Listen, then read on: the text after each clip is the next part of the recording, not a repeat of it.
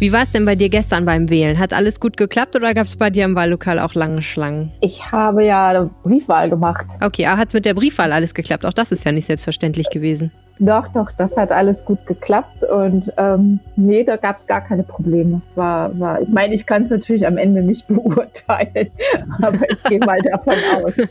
Dass es alles fühlte sich jedenfalls richtig hat. an. Das ist ja, gut. Fühlte sich gut an, ja. Mhm. Rheinische Post. Ländersache. Der Podcast aus dem NRW-Landtag. Herzlich willkommen zum Ländersache-Podcast. Mein Name ist Helene Pawlitzki und ich bin verbunden mit Kirsten Bialdiga. Erstaunlicherweise muss man ja sagen, Kirsten, haben wir eine Kommunalwahl erlebt und trotzdem reden wir jetzt im landespolitischen Podcast darüber. Wieso ist das eigentlich so? Ja, ähm, jede Wahl hat natürlich Implikationen auch für die Landes- und für die Bundespolitik. Und äh, auch die Kommunalwahl, da können alle noch so sehr beteuern, das machen ja meistens dann die Wahlverlierer. Die beteuern ja dann, ja, das ist eine Kommunalwahl, das sind nur die Themen, die vor Ort eine Rolle spielen, das sind nur die Persönlichkeiten, die in den einzelnen Städten und Gemeinden dann punkten oder eben auch nicht punkten. Aber ähm, im Erfolgs- wie im Misserfolgsfall ist es, hat es Rückwirkungen. Das lässt sich nicht wegdiskutieren. Ja, wahrscheinlich schon. Hast du das geahnt im Vorhinein, dass jetzt so viel auf landespolitischer Ebene diskutiert wird? Ja, das hat sich abgezeichnet. Ich, ich, in diesem Fall ist es ja sogar so, dass es auch äh, bundespolitisch von Relevanz ist, weil ähm, Armin Laschet als Ministerpräsident und äh, als Kandidat für den Bundesvorsitz der CDU auch an dieser Wahl gemessen wird. Also hm. wenn er, sagen wir mal, in, im Misserfolgsfalle wäre er schon in Frage gestellt worden über kurz oder lang in seiner eigenen Partei, ähm, weil man gesagt hätte, äh, ja, er kann ja noch nicht mal vor Ort in seiner Heimat die Wahlen gewinnen. Wie will er dann als Bundesvorsitzender oder möglicherweise sogar als Kanzlerkandidat für die CDU punkten können? Mhm. Und witzigerweise betrachtet sich Laschet mit der CDU als Wahlgewinner jetzt bei dieser Kommunalwahl, wenn man sowas überhaupt sagen kann, obwohl die CDU ein bisschen im Vergleich zur letzten Kommunalwahl verloren hat. Ja, das ist so. Ähm, also tatsächlich hat er gestern ähm, sich ähm, sehr positiv geäußert. Das ist auch so. Die CDU ist natürlich die stärkste Kraft geworden. Das war sie aber traditionell in Nordrhein-Westfalen bei den Kommunalwahlen fast immer. Ähm, das ist also eigentlich nichts Neues. Ähm, und ähm, um jetzt ein bisschen Wasser in den Wein zu gießen, er hat zwei Prozentpunkte verloren. Das heißt nicht er, sondern die, die CDU, wenn man die Kommunalwahlergebnisse zusammenrechnet, hat sie landesweit zwei Prozentpunkte gegenüber der letzten Kommunalwahl verloren. Das ist auch das schlechteste Ergebnis bei einer Kommunalwahl. Ähm, und ähm, das, obwohl er eben der Ministerpräsident ist und Regierungschef in diesem Land und ähm, ja auch ein bisschen dadurch natürlich einen Vorteil hat, weil ähm, das immer Rückenwind gibt, wenn man, hm. wenn man die Landesregierung stellt. Also mit anderen Worten, er redet sich das so ein bisschen schön? Nein, also schön, natürlich versucht er es in einem positiven Licht darzustellen. Das äh, ist ja ähm, immer so am Abend einer Wahl und am Tag nach einer Wahl er ist der Wahlgewinner, ähm, einer der Wahlgewinner, muss man sagen, denn die Grünen, und da lässt sich äh, wirklich gar nichts dran kritteln, sind äh, eindeutig äh, besser viel, viel besser als bei den letzten Wahlen, haben ihr ähm, bestes Ergebnis überhaupt bei einer Kommunalwahl in Nordrhein-Westfalen eingefahren und haben ja jetzt sogar die Chancen, in vielen Städten den Oberbürgermeister zu stellen. Hm, also mehr als acht Prozent Punkte plus und 20 Prozent insgesamt. Das ist natürlich wirklich für die Grünen echt äh, ein ziemlich gutes Ergebnis. Ich habe gelernt, ähm, dass es etwas gibt, das heißt Paprika-Koalition mit SPD, Grünen und Piraten. Und Paprika-Koalitionen sind ebenso okay wie Schwarz-Grün, Rot-Grün, Ampeln in den Rathäusern ist also praktisch für die Grünen alles erlaubt und alles möglich. Und ich glaube, in vielen Rathäusern wird es auch gar nicht ohne die Grünen gehen. Ne? Ja, also die Grünen sind äh, dabei, äh, tatsächlich vor, vor Ort die, die äh, Stadträte und Landräte zu erobern. Und das ist schon äh, eine Verschiebung, ähm, denn bisher war das doch mehr oder weniger den, den traditionellen Parteien vorbehalten, die Oberbürgermeister zu stellen. Und nur ganz selten einmal haben ähm, dann in einigen kleineren Städten und Gemeinden auch ähm, andere Parteien es geschafft, ähm, voranzugehen und, und ähm, große Erfolge zu feiern. Man denke beispielsweise mhm. in Monheim an Daniel Zimmermann, der ja mit seiner selbst gegründeten Partei Peto und, und seinem Programm, die Gewerbesteuern zu senken, jetzt schon zum dritten Mal wiedergewählt wurde, im ersten Wahlgang auch. Mhm, ja. Ähm, Jetzt überlege ich gerade, ich hatte irgendeine gute Frage im Kopf, die ich aber jetzt wieder vergessen habe. Das ist nicht so schön. Wenn man so spät ins Bett geht. oh, echt, echt nicht, nicht sehr fit. Ähm, was, was, ja, genau, jetzt weiß ich wieder. Ist das denn jetzt letztendlich einfach ein Ergebnis der Tatsache, dass wir so viel über das Thema Klimawandel gesprochen haben und die Verhinderung des Klimawandels, also Klimapolitik? Denn was ich ja schon erstaunlich finde, ist, dass ähm, Corona ja jetzt was gewesen wäre, wo ich gedacht hätte, das hätte den Grünen jetzt gar nicht so sehr geholfen, dass eben Corona viel Thema war und das Corona-Management. Denn wie du schon gesagt hast, waren sie ja vorher in vielen Städten gar nicht an der Macht. Das heißt, sie konnten da gar nicht so viel mitwirken sozusagen. Das heißt, das Thema Klimapolitik war an der Stelle dann wichtiger als Corona-Management beispielsweise? Also eines der ganz großen Themen in der Kommunalwahl war äh, vor Ort jeweils das Thema Verkehr.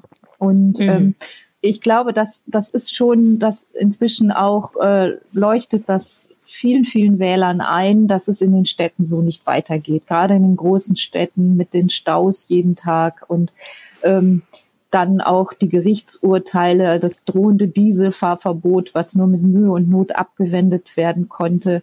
Also all diese Punkte haben dazu geführt, dass, dass jetzt ähm, doch da auch ein Umdenken ähm, in vielen Wählerschichten eingesetzt hat, ähm, dass das da auch den Ausschlag gegeben hat. Und mhm. ähm, der Klimawandel ist ja nicht weg. Wir hatten wieder einen sehr, sehr heißen Sommer und äh, trotz Corona äh, führt das trotzdem zum Nachdenken. Und die Fridays for Future Demonstrationen die jetzt zwar ein bisschen äh, zurückgegangen sind, also ich glaube, die haben kurz vor der Wahl wieder angefangen zu demonstrieren, aber ähm, mhm. die, diese Demonstrationen, die haben natürlich auch was bewirkt und da sind ja auch sehr, sehr viele, sie hatten eine große Breitenwirkung, da sind sehr viele mitgegangen, die vielleicht vorher auch gar nicht äh, grün gewählt hätten. Also das hat den Grünen geholfen. Und Hinzu kommt, dass bei einer Kommunalwahl in Nordrhein-Westfalen auch 16-Jährige wählen dürfen und unter den 16- bis 18-Jährigen da haben die großen, äh, die Grünen sehr, sehr großen Zulauf und ähm, das hat ihnen dann noch zusätzlich geholfen. Mhm. Und bei den 16- bis 25-Jährigen kommt auf dem zweiten Platz schon die CDU. Das finde ich super erstaunlich eigentlich. Hätte ich nicht erwartet. Ja, also die, die CDU hat traditionell ja auch ihre Strukturen, gerade im ländlichen Bereich. Also was, was nochmal ganz deutlich geworden ist, ich, ich habe vor einiger Zeit mal eine ganz interessante Studie gelesen. Ähm, die hatte äh, zum Ergebnis, dass zwischen den ähm, Bevölkerungen eines Landes, also selbst länderübergreifend, ähm, es größere Parallelen zwischen der Stadtbevölkerung gibt äh, und zwischen der Landbevölkerung als innerhalb dieses Landes zwischen Stadt und Landbevölkerung. Und diese mhm. Spaltung zwischen Stadt und Land, die kann man auch bei dieser Kommunalwahl sehen. Auf dem Land, da mhm. herrschen doch vielfach noch die traditionellen Strukturen vor. Da gibt es die CDU-Hochburgen im Münsterland oder in Ostwestfalen und ähm, die SPD-Hochbogen weniger, muss man sagen, in, äh, im Ruhrgebiet. Aber da, da, da gibt es noch äh, stärker diese, diese Traditionalität. Und ähm, das schlägt sich dann, das, das ist vor allem dann für die CDU von Vorteil in manchen Regionen. Mhm. Armin Laschet hat ein bisschen auf die SPD draufgehauen. Er hat gesagt, in einem Land, das 50 Jahre von der SPD regiert worden sei, hätten die ehrenamtlichen CDUler ein sehr überzeugendes Ergebnis erarbeitet und hat nochmal deutlich gemacht, ähm, für ihn ist jetzt sozusagen die Nordrhein-Westfalen als SPD-Hochburg endgültig Geschichte. Ein bisschen muss man ja sagen, ist es das wahrscheinlich sowieso schon, aber stimmt das, was er sagt? Also dass die SPD nochmal an die, an die traditionelle Stärke im Ruhrgebiet anknüpfen kann. Ähm, das, das wird nicht passieren können, wenn sie sich auf diese Wählerschaft im Arbeitermilieu nur konzentriert. Also diese, diese Wählerschaft gibt es immer weniger. Die ähm, Kohleindustrie gibt es nicht mehr in der Form. Die Braunkohle wird abgewickelt. Also ähm, da muss es der SPD noch besser gelingen, auch neue Wählerschichten zu gewinnen. Und ähm, natürlich, also wenn man daran die SPD misst und das Wahlergebnis misst, äh, wie, wie es vor 20 Jahren war unter Johannes Rau, dann wird man immer zu dem Ergebnis kommen, die SPD hat sehr schlecht abgeschnitten. Ähm, vielleicht ist es aber fairer, wenn man die jüngsten Wahlergebnisse zum Vergleich heranzieht. Ähm, mhm. Die SPD hat ja in der, in der vergangenen Zeit äh, auch ähm, rund um die Bundestagswahl gab es ja sehr viele enttäuschende Ergebnisse bei Landtagswahlen, darunter ja auch in Nordrhein-Westfalen. Und äh, danach auch bei der Europawahl, wo sie nur noch auf 19 Prozent kam. Und daran gemessen ähm, ist es ein kleiner Fortschritt. Also ob man jetzt schon sagen kann, es ist eine Trendwende, wie Norbert Walter Borjans das gesagt hat, das mhm. muss man noch abwarten. Dafür ist die Kommunalwahl dann vielleicht doch nicht aussagekräftig genug. Aber zumindest ist es ein Hoffnungsschimmer äh, für die SPD. Ähm, und sie ist ja auch immer noch die zweitstärkste Kraft äh, mhm. landesweit mhm. vor den Grünen. Ja, ähm, also mit anderen Worten, sie hat zwar verloren, aber sie verliert langsamer und weniger als bislang sozusagen. Also der Trend scheint sich abzuschwächen. Ja, wie gesagt, es kommt darauf an, mit welcher Wahl man es vergleicht. Und ja. äh, wenn man jetzt äh, die jüngsten Ergebnisse nimmt, dann sieht es ein bisschen besser aus.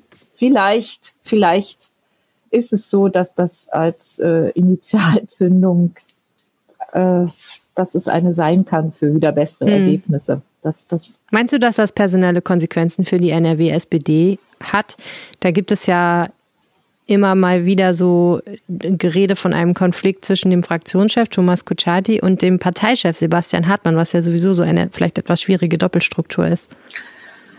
Ähm, ich glaube unmittelbar nicht. Dafür äh, sind auch dann beide zu klug, äh, um jetzt da so so eine ähm, sich so ein, eine offene Rivalität zu leisten. Das fällt ja immer zum Nachteil der Partei aus. Aber ähm, es ist so, dass dieser Konflikt schwelt und er kommt hinter den Kulissen, ist er einfach da. Das wird mir immer wieder auch gesagt in Parteikreisen, dass es da Situationen gibt, an denen sich das ablesen lässt.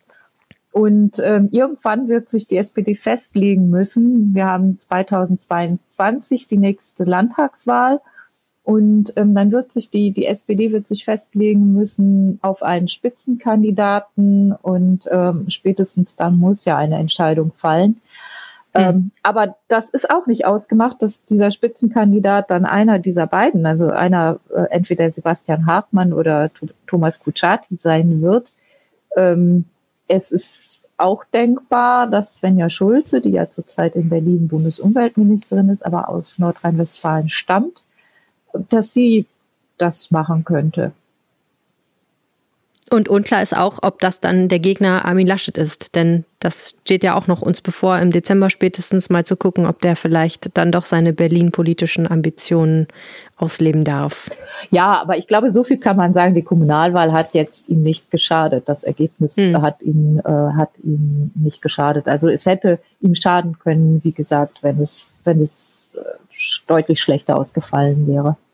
Ja, und man muss ja auch sagen, äh, vor dem Spiel ist nach dem Spiel und andersrum. Also jetzt gibt es ja in vielen Städten, wird es eine Stichwahl geben um den Oberbürgermeisterplatz. Also das heißt, äh, auch die Landespolitiker müssen jetzt nochmal richtig ran die nächsten zwei Wochen, ne? Ja, und die Kommunal, äh, kommunalen Kollegen, ne? also die Lokalkollegen. Ja, die sowieso. das war ja, ja, klar, aber also ich habe gestern noch mal, ich war gestern im, in der CDU-Zentrale ähm, in der Wasserstraße hier in Düsseldorf und Armin Laschet ist aufgetaucht und hat gesagt, so jetzt müssen wir noch mal richtig, jetzt müssen noch mal alle auf die Straße und wir müssen noch mal in den zwei Wochen so, alle müssen ran, oder ich weiß gar nicht mehr, ob er es gesagt hat oder Thomas Jatzombeck, äh, der Düsseldorfer CDU-Chef, also ähm, in jedem Fall äh, wurde da ordentlich getrommelt, dass jetzt nochmal alle Kräfte mobilisiert werden. Ja. In Düsseldorf und auch in anderen Städten. Ja, ja, also jetzt geht es ja wirklich noch um, äh, es sind ja sehr, sehr viele Stichwahlen, die noch anstehen und da geht es ja um eine Menge und da wird es auch darauf ankommen, vor allem die Wähler zu mobilisieren. Bei vergangenen Stichwahlen war die Wahlbeteiligung äußerst gering. Hm. Und das verfälscht dann natürlich auch einiges. Und, und da wird dann ja. auch spannend sein, äh, äh, wie sich die unterlegenen Bewerber dann positionieren, beziehungsweise welche Wahlempfehlungen sie dann aussprechen. Also hm. wenn wir mal konkret werden, in Düsseldorf zum Beispiel, wenn es dort der CDU gelingt, die Grünen für sich zu gewinnen, dann äh, könnte es der CDU-Bewerber Stefan Keller schaffen. Aber das muss man abwarten. Und in Dortmund hm. ähnlich. Ne? Da ist ja. ja. jetzt die SPD vorn mit Thomas Westphal und äh, wenn dort die Grünen äh, sich aber auf die Seite des CDU-Konkurrenten schlagen würden, dann würde es sehr eng. Das bleibt also spannend. Ja, der übrigens Andreas Holstein, der ehemalige Bürgermeister von Altena ist, ne, dem damals äh, auf den ein Attentat mit einem ja. Messer verübt wurde, finde ich auch ganz spannend, mhm. was das so für Kreise zieht. Ist das denn so wie zum Beispiel in den USA, wo die Konservativen immer eher von einer niedrigen Wahlbeteiligung profitieren? Kann man das auch in Nordrhein-Westfalen so sehen? Oh, da glaube ich, eine pauschale Aussage zu treffen ist schwierig. Das kommt dann sehr auf die Verhältnisse okay. vor Ort an. Mhm. Okay, also es bleibt wahnsinnig spannend und äh, ja, die Landespolitik ist in Aufruhr wegen einer Kommunalwahl. Das ist natürlich auch mal witzig. Vielen herzlichen Dank, Kirsten Bialdiger. Ja, sehr gern, Helene. Wenn ihr uns was sagen möchtet, dann schickt uns gerne eine Mail an ländersache mit ae.rheinische-post.de. Und wenn ihr uns unterstützen wollt, dann geht das ganz einfach mit einem Abo von RP Plus. Wir haben ein neues Jahresangebot, wo ihr für umgerechnet weniger als drei Euro im Monat Zugang zur Rheinischen Post bekommt, also zur RP Online und zwar nur mit Premium-Werbung und zu allen Artikeln, also die ganzen tollen Artikel von Kirsten, von Max und naja, ich schreibe ja weniger, ich mache ja mehr Podcasts. Aber jedenfalls kriegt ihr das alles für, ähm, ich glaube, 35 Euro im Jahr. Und wenn ihr das euch mal anschauen wollt, dann schaut doch mal vorbei auf rp-online.de slash abo-ländersache. Vielen Dank fürs Zuhören. Auf Wiedersehen. Mehr bei uns im Netz www.rp-online.de